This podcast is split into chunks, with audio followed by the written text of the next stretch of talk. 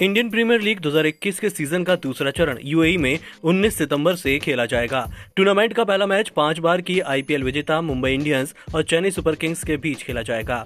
पहला क्वालिफायर 10 अक्टूबर को खेला जाएगा, जबकि एलिमिनेटर 11 अक्टूबर को खेला जाएगा। वहीं दूसरा क्वालिफायर 13 अक्टूबर को खेला जाएगा, आईपीएल 2021 का फाइनल 15 अक्टूबर को खेला जाएगा। कश्मीर के बांदीपुरा ज़िले में सुरक्षा बलों से मुठभेड़ में एक आतंकवादी को मार गिराया गया है। मारे गए आतंकियों में शकीर अल्ताफ नाम का एक आतंकी भी शामिल है, जो कि तीन साल पहले पंजाब के वाघा बॉर्डर से पाकिस्तान भी गया था। टोक्यो ओलंपिक 2020 में भारत ने अच्छी शुरुआत की है। उसके खाते में पहले ही दिन मेडल आ गया। वेटलिफ्टर मिराई चानू ने शनिवार को उनचास किलोग्राम के वर्ग में सिल्वर मेडल जीता।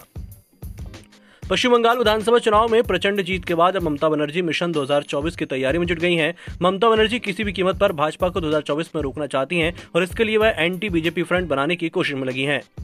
इसका अंदाज़ा इससे लगाया जा सकता है कि हाल ही के दिनों में ममता ने कई बार विपक्ष को एकजुट करने के संकेत दे दिए हैं। देश के अलग अलग हिस्सों में मानसून की भारी बारिश के बाद बाढ़ और भूस्खलन की घटनाओं में कई लोगों की जान जा चुकी है।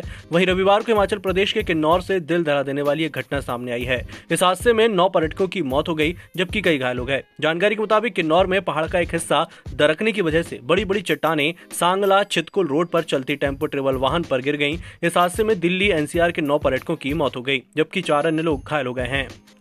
छत्तीसगढ़ से बड़ी खबर आ रही है। यहाँ के कांग्रेस विधायक बृहस्पति सिंह ने अपनी ही सरकार के स्वास्थ्य मंत्री टी एस सिंहदेव पर बड़ा आरोप लगाया है।